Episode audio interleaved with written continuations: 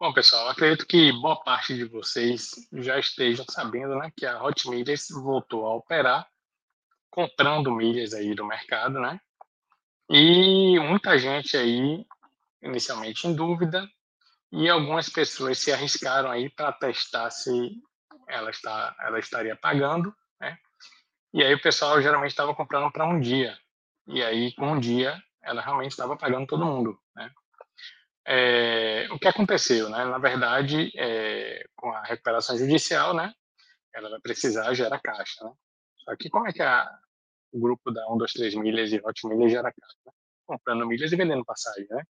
Então, se eles estão comprando, é porque tem gente ainda que está se arriscando né, a comprar passagem na 1, 2, 3 milhas. Então, é, a Hot está voltando a operar, está comprando milhas aí do mercado, né?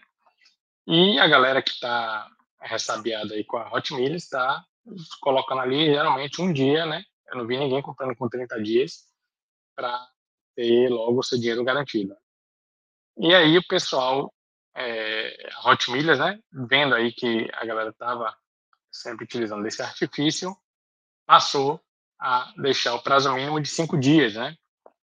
Então, é, eu não vejo com muito bons olhos isso, porque termina é, a Hot Milhas ganhando mais prazo para pagar, né?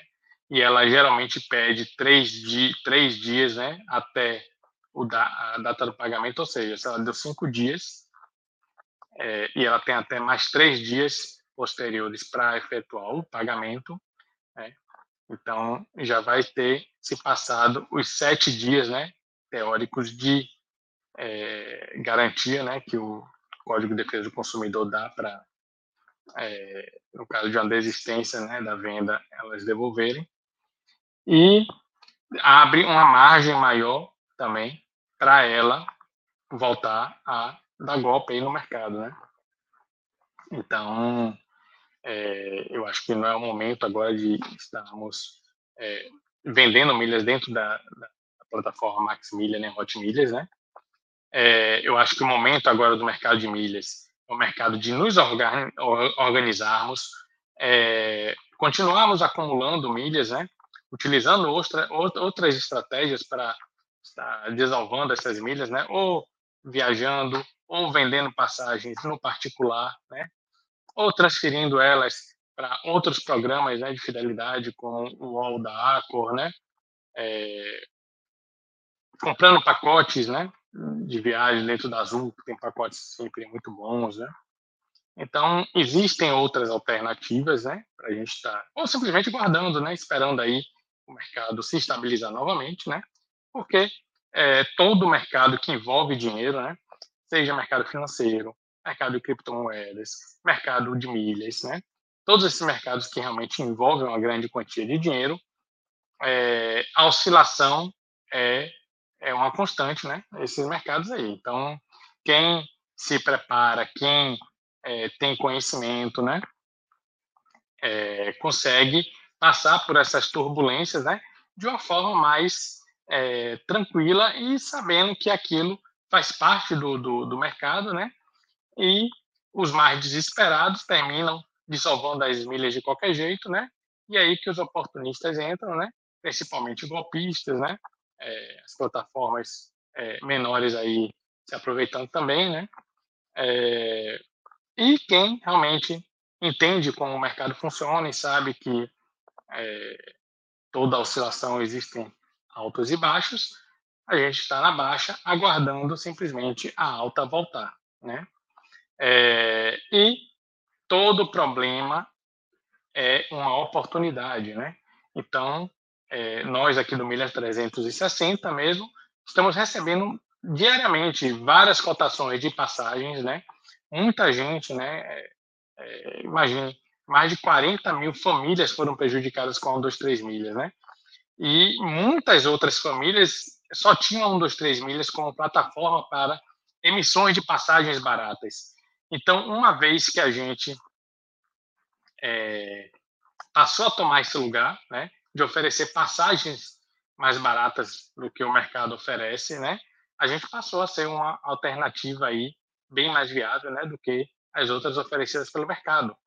Então, quem está preparado, quem entende como é, é, essa dinâmica do, do mercado de milhas funciona, com certeza está se dando bem nessa situação, né? É, à medida que você sabe fazer boas emissões, você tem um bom network e você presta um bom atendimento, você com certeza vai conseguir dar vazão a essas milhas aí, conseguindo lucros até maiores do que conseguia na Hot Milhas, né? Nós do Milha 360 aqui temos conseguindo fazer boas emissões, né? Com margens maiores do que a gente conseguia na Hot Milhas, né? Hoje mesmo a gente conseguiu vender passagem com milheiro da Latam a 35 reais, entendeu? Gente pegou uma promoção top aí e a gente conseguiu fazer emissões né, com milheiro a esse valor. Então, é, quem realmente entende do mercado não se desespera, sabe que isso faz parte do jogo, né? simplesmente segue com seu barco andando aí em mares turbulentos, esperando ele se acalmar para voltar a agir. Beleza? Então, fica a nossa reflexão aí sobre essa nova é, mudança né, da Hot Milhas aí, essa jogada que eles fizeram agora, eu não vejo com muito bons olhos, né? E é, essa reflexão aí para que você, né, milheiro aí que é, esteja começando agora, não se desespere, né? Porque é, foi deixado um grande vácuo aí no mercado de milhas, né?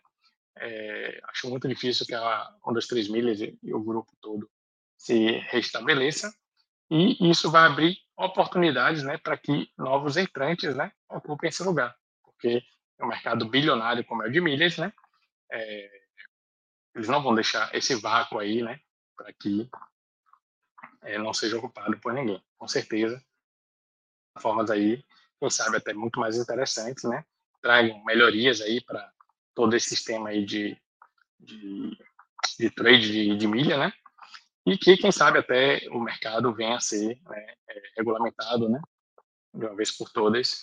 E que é, mercado de milhas seja uma coisa mais transparente para todo mundo. Beleza? Então, galera, agradeço a todos a atenção. Espero que esse vídeo tenha contribuído para você. Se você gostou do vídeo, por favor, deixe o seu like aí para gente, assine nosso canal e siga-nos também no Instagram, Milhas360 Oficial assim como nosso podcast Milhas 360. Vamos ficando por aqui e a gente se vê no próximo vídeo. Valeu!